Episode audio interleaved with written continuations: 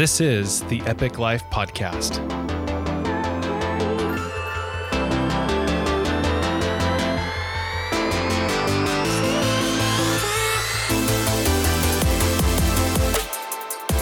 Thanks for listening. My name's Eric Knopf, and I'm so excited to be with you today. Epic Life is a faith community that empowers people just like you to grow, create, give, and lead so that you can make an impact in this world for Christ. You can learn all about us, what we do at epiclife.org. Today's podcast episode is with Ashley Malott, and Ashley is one of the greatest leaders I've ever known. People who work with her get utterly transformed. She leads powerfully, confidently, and above all with humility. I got a chance to sit down with her and talk to her about leadership development, motivation, and so much more. This episode has so many amazing truths that you're going to want to save this episode so you can listen to it multiple times. I really hope you enjoy it. I know you will. So let's go. So, I would love to know a little about what you do now. Maybe you can kind of fill people in who are not familiar with you about your life, what you do, and just a couple remarks about your personal life. Yeah, sure. Um, I currently work at WebConnex, so I've been there. It's a shady company, isn't yes, it? Yes, yeah. Shady. Don't Google us or anything. Yeah. um, so I work at WebConnex. I've been there a little over eight years, I think, and I've watched our team grow from four or five of us to almost now pushing 30. So I think we'll probably hire our 30th or maybe get to 35 by the end of the year. We'll see. Um, so that's really fun, really exciting. We have an amazing team that we get to work with every single day. We really enjoy just going to the office and, and being with one another there. Uh, outside the office, I'm married and I have a two year old daughter with another one on the way. So that's another really fun thing. Um, free time, I love mountain biking, learning, growing, exercising, all those things. Now, I just loved how you glossed over. We went from five employees to almost 30 because it's really a lot of your doing who the company is now as a result of your leadership and maybe you can add a little more information on your kind of role that you do at this little company that has grown so dramatically sure. yeah i help um, along with our team so i help with some of the hiring of our team and, and staff so whenever we've kind of seen a need, we've um, we put people through the ringer, people who want to join the crew. So we actually invite a lot of people on our team through the hiring process that they get to sit in on different interviews and um, um, kind of the the analyzing of people, if you may, as as they're coming through the the hiring process, because it's really them and our team who's going to be working with any of these new people we bring in every single day. It's not just me. So we love to have the input. We really believe and trust in the people on our team currently, and we value their insights and opinions and. Um, um, things that they might have on, on anyone that might be joining. So we want to make sure they're they're all on board with it as well. Now these interview processes, uh, I've heard the CIA has come to you and asked about how you do such good interrogation tactics. Isn't that right? yeah. now the interview process is uh, what you do is, is pretty amazing. But I would love to talk about leadership a little bit and ask you first off, how do you define a leader? Yeah, it's a great question. Um, I think a lot of people, when they think of leadership, they think that it might be something, you know, authoritative or, or positional. Um, and I get, I get where all that comes from, but really, at the at the core of it, I believe it's really something. It's it's a mindset and it's a heart position. Um, that there's a ton of external things that take place when you are helping to lead people, but really those external things are influenced with what's happening within you. So at WebConnex, it's actually been really fun that we've helped to develop a culture that really causes people to, to question what in the world is happening there behind those walls. So oftentimes we run into other business owners and maybe they've met or known some of the, some of our team members and when they talk with them, you know, they rave about loving going to the office, loving working at WebConnex and it, it often causes those business owners to wonder what in the world is going over there? Like you're working in technology people are responding to emails and picking up phones and coding. Like how is that so enjoyable? And so they've actually asked us out to coffee from here and there. And um, and you know they bring a list of questions to try to dive in and, and undercover and pull back the layers of what is the secret sauce here at WebConnex that causes people to love coming to work. And oftentimes their questions will sound like you know, do you guys have year end reviews for your employees and what do those look like? And then I'll respond and say, do you have a year end review for you? You know, and does your team evaluate you? Um, they'll say, what types of metrics do you use to measure your team's success? You know, and their, in their progress and, and productivity. And I'll say, I'll usually stop them and say, well, do you even know your employees' spouses' names? You know, or do you even know your employees' children's names or how old they are or what's going on? Like, what are they dealing with outside the office? And and they'll often ask too, like, do you feel like your your staff respects you and your company's vision? And these, these are real questions that we've been asked. We'll just say it's you're I get where you're going and I get your heart behind it, but you're asking the wrong questions. You know, these are all productivity based and not relational. And that that with us, it's not we for the longest time. I don't even know that we measured anything that our team actually did. That we just cared about them as people, and they cared about the company in turn. Um, and he's like, "Oh, that's that's good stuff." You know, like where where can I get that book and, and read about that? And you know, I was like, "It's I didn't learn this in a book. You know, I learned this from leaders who went before me. You know that."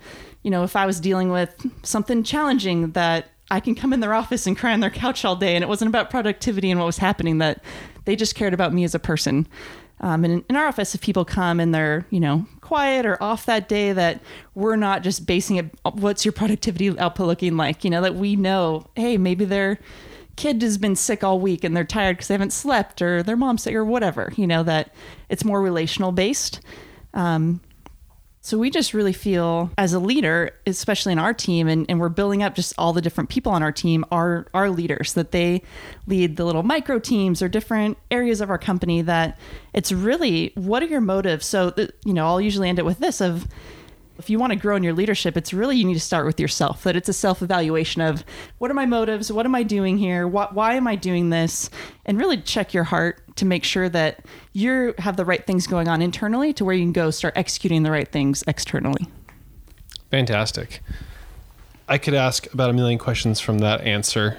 I'm curious from you. We are in every state and position of our life, we look to somebody who's leading us there's levels of authority in every phase and stage of life. What do people want in a leader?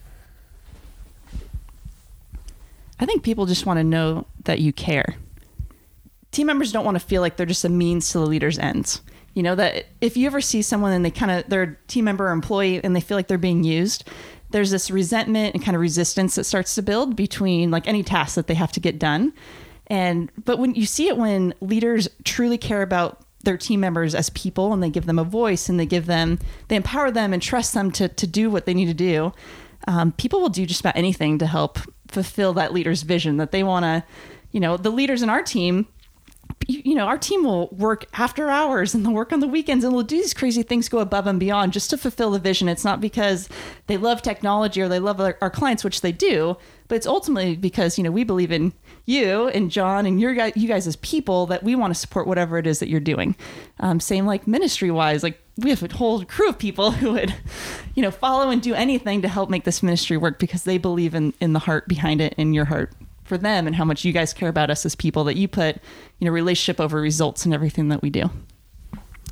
Can you talk about your opinions on whether anybody can be a leader? Like the most i could ever want and try to become a doctor i would fail. Like i don't it's not possible for me. Can you talk about what you believe in terms of leadership? Is leadership something that you are you know naturally ability to, to become? Can anybody become a leader what, what is your opinion? Yeah, I think anybody could. And I think when we become believers, we're called to do that, that we're called to have the right heart position towards people, to give, you know, our best towards people and pull out the best in them. Um, but will everybody become a leader? I don't believe so. And will everybody be a good leader? Like, definitely not. And I think it's because people are unwilling to kind of self evaluate and be really honest with where their heart's at with that. And, and people are unwilling to put people before performance or relationship before results that they're going to be more results driven. And not that they couldn't eventually get there but i think people are unwilling to. When i think of leaders i think of the extremes. I think of the great leaders and then think of like the really bad leaders too. And unfortunately the memories of the leaders who squashed me are more memorable than the leaders who really championed me can you talk about what squashes people for people who don't want to become a bad leader? You said it's like inevitable that there's going to be a lot of people who are bad leaders. What are the things that leaders do that can take the wind out of sails and squash people? Yeah. I think some leaders are, are threatened by other people doing really well sometimes. So, um, why? so I think some leaders they get in like they see it more positional so they are kind of like work their way to the top of the rank and if anyone the goal of a leader like is to build other people up around you. Like if other people are doing great, then you're doing great. You know, that it's not about you. You're kind of like deflecting that empowerment to other people. But I think people feel threatened by that at times. And so if they are maybe helping others, you know, rise up, the moment they start to rise up, they feel threatened and they start to push them back down. And um, be too be awesome, but not too awesome. Exactly. Yeah, no, that's exactly right. So I think kind of the, the squashing of dreams happen when people start to relinquish that empowerment and they start to feel threatened and they start to it, it comes out in different ways you know of squashing maybe telling them they can't do it or, or taking um, like taking tasks or empowerment away from them. But i mean on the flip side what i think encourages motivates empowers people is when you can tell people that they can do it. You know i think people way under believe in their own potential. And so you know when, when you're kind of pulling that potential out of people um, and calling it out of them that it helps them rise up so it's almost the, the opposite of you know there's some leaders that are just like you can do it but not that not to that degree that I can, you know. So they almost put the ceiling or a threshold on someone. But yeah, I think a lot of it, what happens in our team is people underestimate their own potential. So we we help pull that out of of everyone. Like you're such a visionary, you know, and you can call that out. And anybody in our team, you know, they leave a meeting with you and they feel like they can conquer the world, which they can. Like we really believe that in the people that we hire. Um, and so we just continually are trying to find different ways that we can pull that out of people, give different pieces of empowerment, different pieces of the company that they can just run with based on what their giftings are and, and potential is there. So a leader has kind of two extremes because one, it's calling what's in you out of you. But then there's this kind of correcting, guiding, pruning. There's a confrontational aspect to leadership that can kind of feel squashing too. How do you balance those two things? Like, are they contradictory? Yeah. So I guess if done wrong, they can be contradictory. Um, that was an area I always shied away from for a long, long time. And that was probably one of my toughest and still is biggest challenges in, in helping to lead people is the confrontation side of it because I'm such a people pleaser. And so you know, oftentimes I think my biggest missteps have been when I've allowed my people pleasing tendencies to supersede my leadership abilities.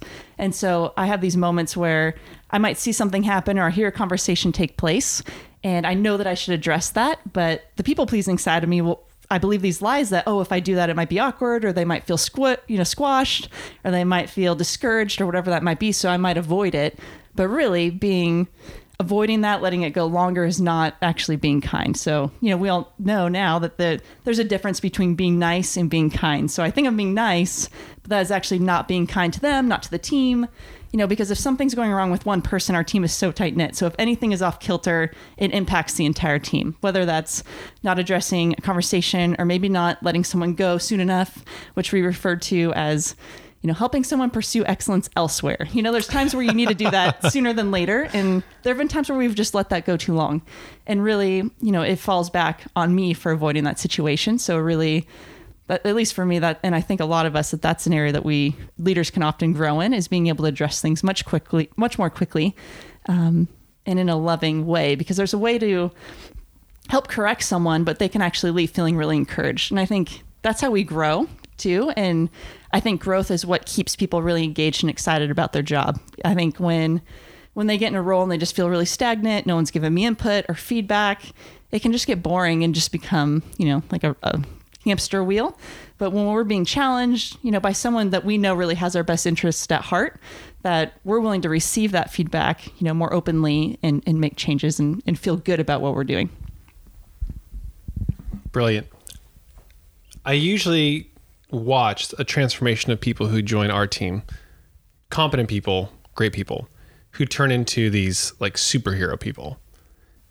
You are part of that stage at every level. What builds people up? So when I look at you know some of the people you work with, I just I see people thriving, I see them empowered. There's this this transformation they undergo. What are the ingredients that build people up to become these superhero, you know, kind of types that I've seen develop under you? Yeah, I think it goes back to just caring. You know that they're not they don't just come to work and No, 5 steps, come on.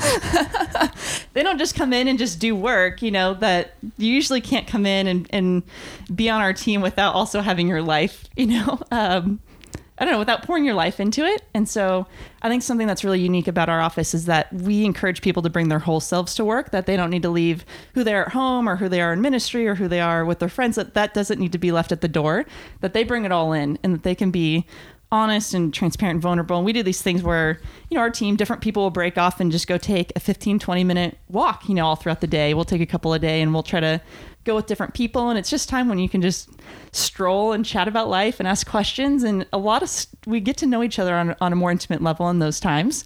Um, and so I think just caring about them, offering, you know, input or asking questions. Advice. Yeah, exactly and it, what's so fun is that you know when one person models that i mean our whole team is is like that now you know um, our support crew we all sit at a big large farm table and we joke that you know if you come in and make a comment of about your personal relationship or you know a kid or you know your child whatever it might be that you're probably going to get some input about it you know and it's just all these people on our team that are just calling the best out of each other.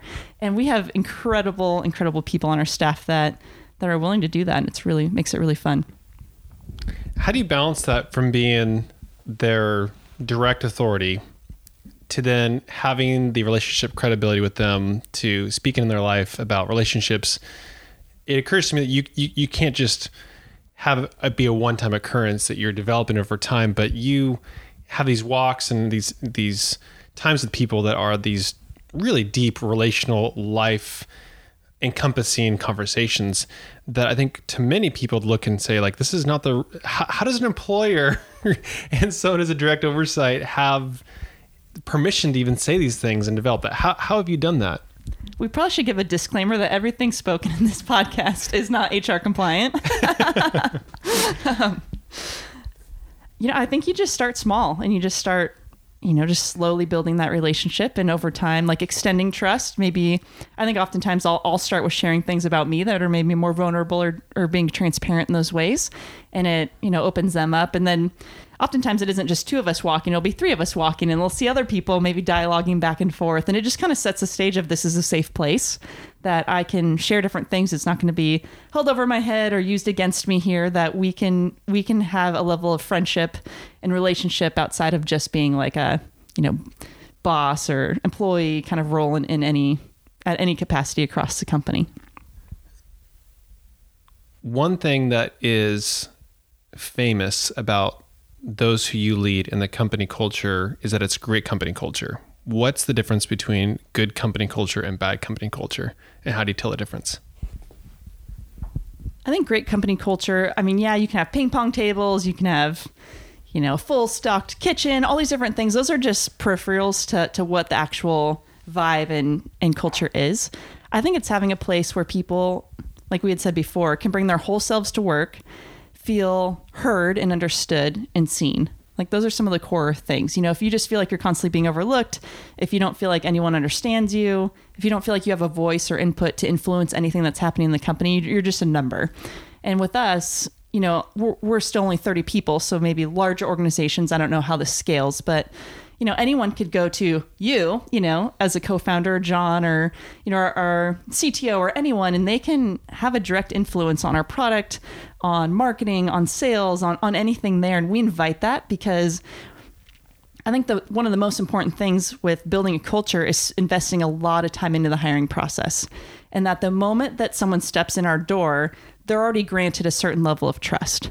And so it's not like, hey, you have to be here 90 days to earn this trust. Like more trust will, you know, we're not going to necessarily set that very first day person up with our biggest account, but but you are given a certain level of trust right out the gate based on what we've evaluated through our hiring process. And I think that that just continues to grow as people are there and we continue to further empower, we entrust people with different things, probably even more than they feel comfortable with at times of like, "Hey, you've been here a month or so, you should run our help center or you should run our blog or these different things. Like maybe it even at times can feel more lofty than they're ready for, but I think that's what stretches them and grows them and makes them feel really like they believe in me in these different ways. And sure, we might hand something off and someone newer might not get it to the degree that we did and there might be a learning curve there but in the end they're going to have more time focus and heart into that one piece of the company that they're going to be able to run further and faster than we did. Um, and i think that's part of leadership too is getting people to where we've gotten much quicker than we did. Um, and so yeah i think to concisely say it, just to give people, have them feel heard, have them feel seen, give them a voice, and help to them to work to their giftings in whatever role they're in. We have in our office in under your leadership this kind of work hard, play hard too. It's not just about doing a job, but there's this kind of atmosphere that makes work not feel like work. How did you develop that, and what are some of the things that make work not feel like work? Yeah, I think it goes back to putting just relationship over results in the sense of people get it backwards. They focus solely on results and first, and then just expect relationship will just happen. But to us, it's almost been the opposite. We focus so much on relationship that the results have just seemed to follow. That we really haven't put a ton of fine tuning into a lot of the minutia of things that probably could get bigger results. But the fact that people love being there, we have such a low turnover rate that that's gotten us where we've where we've been and helped us to grow at the the pace that we have that people are such high producing individuals just based on the pure love of being there being on the team that they're 10xers is what we refer to them as that we run we have 30 people on our staff almost and we service over 30,000 organizations which is huge. Like that's a really fun thing to be. Um, so even for example, right now we're looking to potentially move to a, a new office space, and in, in and in evaluating potential office configuration, you know, I mentioned before how we sit at a big farm table, and we were considering like, hey, it could actually help. You know, you get tempted in, at moments to say maybe we should kind of break people off into these little individual, not cubicles, but little workstations. You know, it we'd probably be way more productive because we do spend it a decent amount of the day chatting and talking when really we could be working. And then in thinking it through more, it's we wouldn't be willing to sacrifice the relationship that is built in those moments for a little bit more productivity because we believe in the long run, the level of productivity that'll come based on just people having enjoyment in the office is, is more important to us.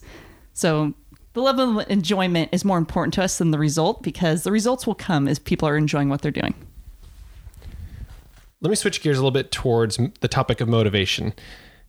When I see people work with you, they have a different motivation towards work, which is software, and this is a job. Like you, you, know the stereotypical person who hates uh, what they do, and we have these non-technical people serving in technical capacities, and they're highly motivated. Do you recognize or see different ingredients to work that make people more motivated in the task that they do, whether it's writing code or servicing customer support requests or writing blogs, ingredients that make people more motivated than maybe not? That's a good question. So when we often hire people on, you know, they're often hired onto a specific team. So whether it's our customer support team or our development team or blog product team, whatever that looks like. And usually there are, you know, generally day to day, like I'm feeling helping our customers be more awesome. Um, but what we do is we help to provide what we, we just call it project time, but you, some companies call it blue sky time or free time, whatever you want to do that, that it gives them space and time to work on anything else that they feel could further contribute to the company or that fulfills them in, in outside of what their day-to-day role is. So someone might be on our support crew and they come and say, "Hey, I would love to further delight our customers. Like it'd be so fun to send send them outrageous gifts, you know, every month to some of our top clients." And our answer is often, "Awesome, go for it." You know, we'd love to we'd love to invite ideas, opportunities if they see a hole in the company that they would love to fulfill, that we love to try to provide that space and time for them to do that. And we've also seen it where, you know, some of our team members will come from former corporate jobs or more regulated jobs and they come in with us and we don't micromanage. We we often say how we don't have any managers or really bosses to, to a degree. Um, and they come in and, and, they're so used to being micromanaged and in every little task that they do that they're almost uncomfortable at first of what do I do here? You know, you didn't set me a, a minute by minute schedule or task list for the entire day. And but then as they kind of grow more in with the company and put roots in and, and settle in, they start to feel comfortable in that freedom that they'd almost when they first come in, they'd almost rather be overregulated and told what to do than to have freedom to make their own decisions. And we really just try to empower people through that. And we believe people are less likely to rebel against the rules than they are to take advantage of the freedoms. And so that's something we've really tried to invest in our company and it's one of our core values that we give the freedom that you have our trust and we just trust that you're going to honor that and not not dishonor it in any way. That's so awesome. So really it's all about empowerment from what you've kind of described as far as having freedom. You have uh, you have autonomy you're in charge your ideas are valued. Like there's this entire empowerment kind of atmosphere that you provide to people. And what what do people give that in return? When they feel empowered what's usually the result? Do, do people fail? Do people get scared about it? Like how do they react when they're empowered to the degree that you empower them?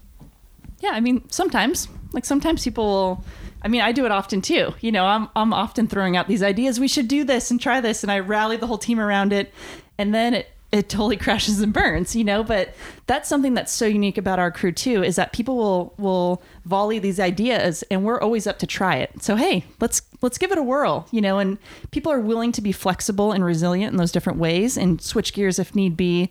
That we just try to keep really open communication. Like just this last week, we rolled out some brand new flows from someone who's been on our team a very short amount of time. And I think it's it's also a growth and testament to people who are on our team who have been there a long time because it can be really easy to want to hold on tight to the way things always been done, but then also having this balance of okay, I'm open to input and I'm open to kind of challenging the way that we've always done it or the norm. And so far, it's been having amazing results. And it's because the only reason it's having amazing results is because our entire team of our support crew was willing to jump on board and try something new. And so that's not always easy for people and or anyone, you know, to try something new. It can be scary. It's t- has a learning curve, but so far we've seen great success just over time of being willing to have that kind of resiliency with us and, and open mindedness. Are there any leadership lessons you've learned over the, the years that you think are wow, these were amazing lessons for me that helped form me and shape me for who you have become? So I feel as a leader, you need to be confident, but you need to not be so set in your ways that you're not open to input. Because for us, for example, everyone on our team is amazing and they see things that I don't see. And they helped me actually this last year with my own time management. You know, that it, it could be a temptation for me to just want to charge more than I should, you know, even after hours or whatever. And they helped to reel me back in and say, Ash, you know, you have a family, you have a kid, you know, like you should set some healthier boundaries for yourself and to be willing to take that kind of input from from your team i think is really important. And it values them that they have a voice that they can share whatever they want and that it's going to be received well. Uh, but i also love learning from leaders and leaders who have gone before me leaders who have made great decisions leaders who have made not great decisions because um, i'd love to not replicate the same bad choices that they've made. And i actually feel like it's honoring to them to take what they've done right or for better or worse and you know maybe go a different route if it was for the worse. Speaking of input you are unafraid of critical input about your life. How on earth did you develop that and why are you that way? I think i just got to a point where i just really I t- in order to get to the next level it had to happen.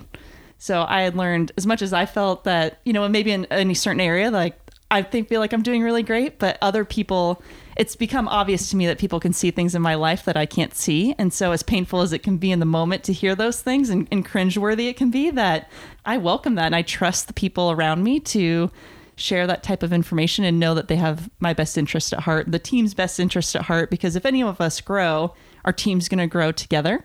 And so it's going to influence, you know, everything that's happening across across our staff.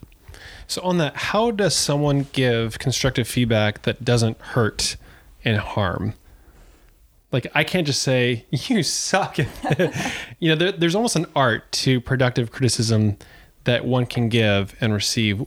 Do you, do you recognize things that make that good or hurtful or harmful? How do you, uh, and both in giving it, you know, to other people you lead, but um, talk about like the the negative or corrective feedback and how it, it cannot hurt in the process. Yeah, I think if you have a pattern of often building people up and encouraging people and calling out the best in them, that that's the majority of what you're doing, that when there come the times that you need to, you know, help someone re- redirect them or correct a different a certain situation, that there's grace in that moment and that you've built enough rapport for them and they you've set the groundwork that you have their best interest at heart that whatever feedback's being given it's like, okay, you know, I can take this maybe like one piece of, of not criticism, but correction in the midst of like all this other encouragement that's taken place.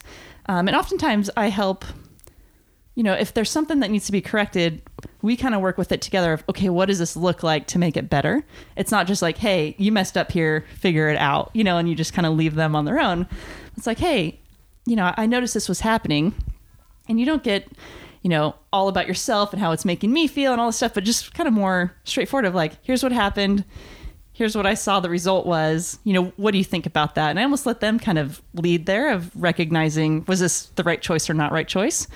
And then we just kind of walk through it together. And sometimes it's like, on a walk so it doesn't have to be as intense you know sitting at a table if it doesn't need to be um, and then just say hey let's follow up and talk about this later if there's more things to address you know as it goes um, and even something i was learning recently is talking with our team of what what things do you want to be you know maybe like not evaluated but like what areas do you want to grow in? And kind of just see do they even recognize certain things in themselves before we even have to go there? And does that invite and open the conversation to like all right cool let's work on this this area you know? Um, and i want to be like that as well like hey i'd love to work in these different areas team like if you see me doing this you have my permission to to bring it up and address it. That's really empowering to say you have my permission to bring it up. That helps really for people to see a way to access you if they see something that's not productive or helpful to them. And sometimes too people see conflict as a big red flag or scary. And, you know, even not that long ago, couple of our team members were, you know, having conflict in the office. And it's just, it's not super common. So some people were like, oh, this feels weird, you know? But when I saw it, I, it was very bizarre even for myself because I walked in the office and I heard it happening. And I just had like this big grin on my face. And later I followed up with them and I, I just asked, hey, did you guys get the result you were looking for in that conversation? And they were like, no, you know?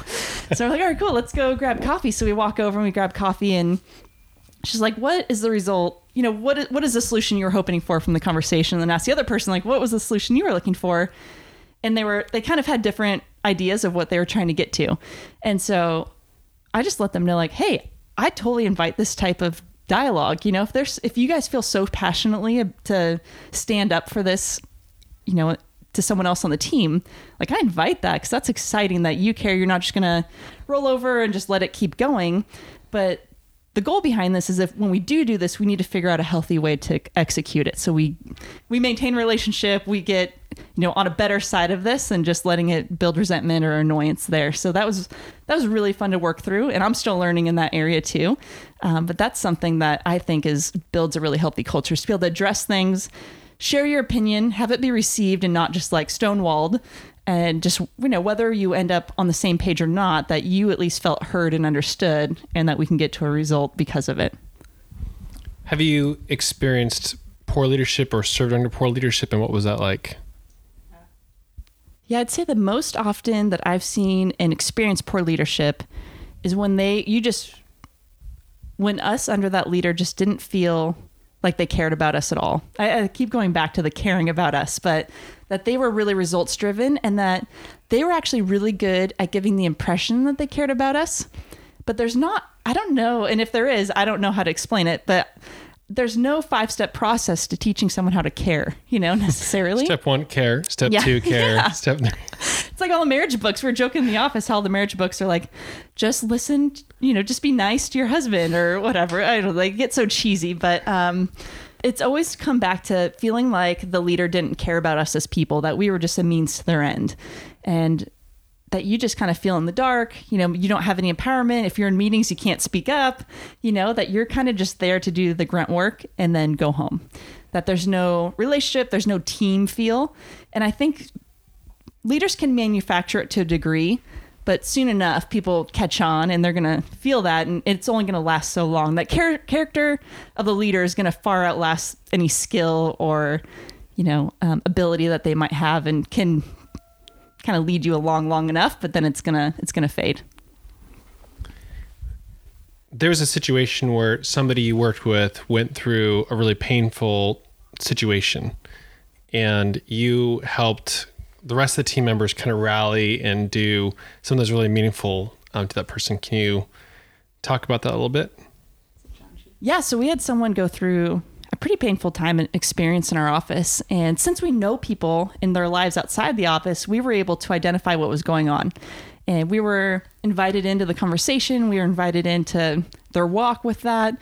And since our whole team cares so deeply about each other, we decided to put together you know, a video and um, and just all share kind of some love for that person. You know, they had taken some time out of the office, and we all just got on camera. We have an amazing video team and amazing people, so we just wanted to share some love for them and say, "Hey, we miss you," and take as much time as you need. And I think it was really communicated to that person that you can be out as long as you need to take. That there's no obligation here. Our team's going to fill it's a big hole to fill for you, but like that's no stress on us. We're willing to do that for as long as we need to. And the, the whole goal behind that was just for that person really to feel love and appreciation and just how much we miss them and just not out of a guilt place, but out of we genuinely care about you and you mean a lot to us as a fan, like kind of WebConnex family. And we also did this really fun thing around Christmas time where we gave $300 to every single one of our team members and we called it kind of miracle money. So we encourage people to be the miracle for someone in their life. That if they were in the grocery store and saw someone who needed, you know, maybe it was a single mom with a bunch of children who couldn't cover their bill, you know, they could cover that. Someone on our team actually had an experience like that, which was really amazing.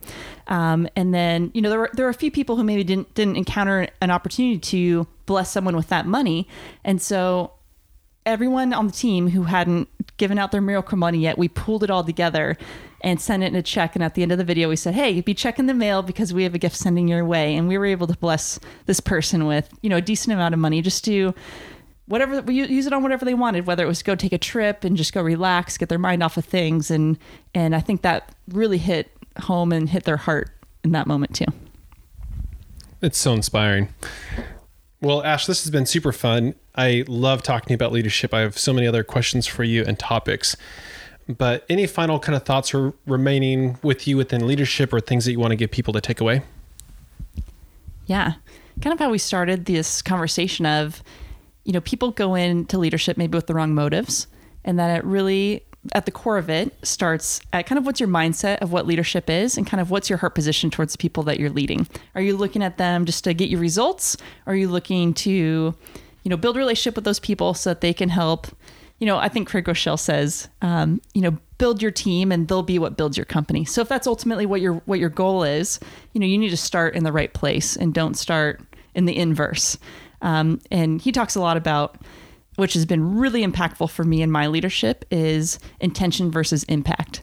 And so you know people might have the intention of building their company but they're starting with the results. And their attention you know might be well you know but the impact of that is totally having the reverse results of what they're looking for. Um, and so really it boils down to great leadership starts with great relationship. And so if you can start there in building relationship with your team, that it might feel like you're not being productive, and um, you know that that's even hard for me at times. That I can get in this hamster wheel of just wanting to sit at my computer and and crank out result driven things, you know, but really taking myself away from the computer and go playing a game of ping pong or go on a walk and help build that relationship with our team. And ultimately that's that's where my heart is and that's what I love about what I do every day that I get to build that relationship with all the different people on our team. So really going back to great leadership starts with great relationship. Awesome. Thanks for hanging out. Thanks again for listening to the Epic Life podcast. If you want to be the first to know when a next episode is available, we can text you a link to it. All you need to do is just text your name to the number 916 246 2468. And then after subscribing, reply with the word podcast. Again, you're going to text your name into this number, which is 916 246 2468. Do you see it kind of just skips there by two? So text your name there, and then after subscribing, reply with the word podcast, and then we'll text you as soon as one's available. If you happen to be in the Northern California region, we'd love to have you join us for one of our live gatherings where people from all over the area and the region come together for a night of food, friends, worship, teaching. It's so much fun. And so you can grab free tickets there for our upcoming gathering by going to epiclife.org slash tickets. And wherever you are in your faith journey, we just invite you to get connected with us, to grow, to create, to give, and to lead.